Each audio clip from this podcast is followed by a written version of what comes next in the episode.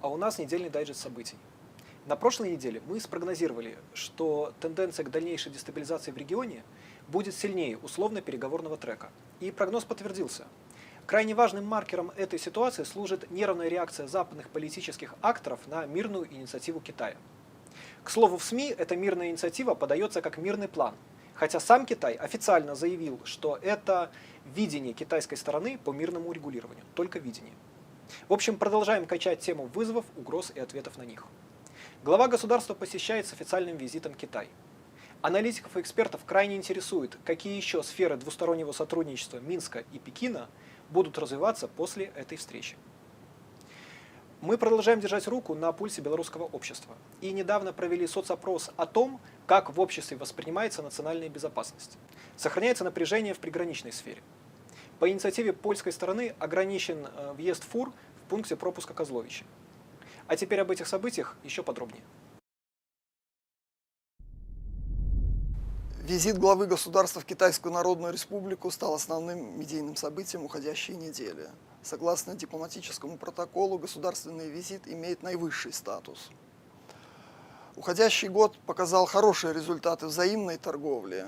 Это, это важно с учетом того, что закрываются соседние рынки недружественных стран – рынок Китайской Народной Республики приобретает важное значение. Кроме простой торговли, на повестке дня рост инвестиционного сотрудничества. Уверен, что эти вопросы будут э, ключевыми в ходе встречи на высшем уровне. Особенностью данного визита является то, что он состоялся после оглашения позиции Китайской Народной Республики по украинскому кризису, по урегулированию украинского кризиса. А, они созвучны заявлением главы государства, сделанные э, в интервью информационного агентства Синьхуа. Уверен, что э, постепенно в ходе консультаций и переговоров они трансформируются в какой-то конкретный план с участием всех заинтересованных сторон. И в этом случае инициативы белорусской стороны также будут услышаны и востребованы. конце прошлого года по заказу BC был проведен телефонный опрос по изучению и восприятию обществом национальной безопасности. Для населения данная тематика особенно актуальна на фоне обострившихся внешних угроз. В ходе исследования граждане оценили обеспечение безопасности в разных сферах, а также определили ключевые ориентиры их долгосрочного развития. В наибольшей степени респонденты схожи во мнении, что для обеспечения информационной безопасности необходимо сохранить национальную самобытность и историческую память белорусского народа. В демографической сфере актуально укрепление здоровья нации. В экологической сфере следует рационально использовать природные ресурсы, особенно лесные. Что же касается международного взаимодействия, то многие отмечают, что именно сотрудничество в рамках союзного государства России и Беларуси в наибольшей степени отвечает национальным интересам нашей страны. Безусловно, граждане обеспокоены международной обстановкой. Каждый второй полагает неизбежным ее влияние на состояние национальной безопасности. Однако государственные меры по защите страны от внутренних и внешних угроз большинство считает эффективными. Таково мнение общественности о национальных интересах Республики Беларусь в современных условиях. С экспертной оценкой вы можете ознакомиться в рамках нашего проекта «Пульс общества» на сайте Белорусского института стратегических исследований. Начало 2023 года ознаменовалось очередным ухудшением ситуации на белорусско-польской границе.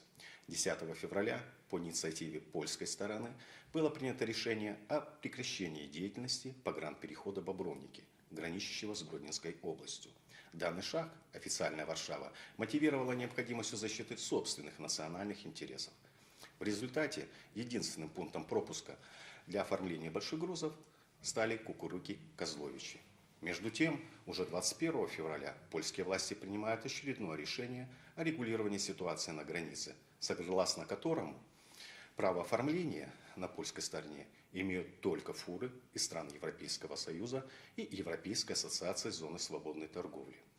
Данная ситуация усугубила положение на границе, в результате чего мы видим увеличение размера очередей, увеличение времени прохождения границы, что затрагивает интересы как перевозчиков, так и других субъектов хозяйствования из самых разных стран.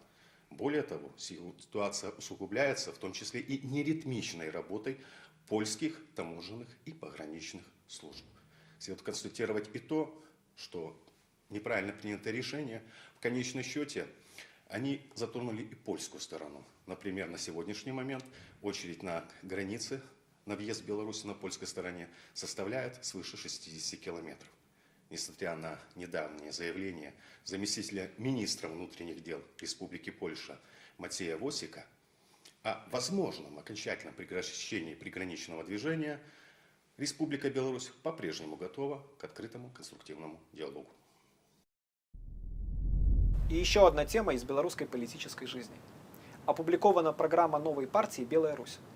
Программе, помимо прочего, обращает на себя внимание нацеленность на международное сотрудничество в сфере построения союзного государства, ОДКБ и ЕАЭС, что также является ответом на вызовы в сфере безопасности.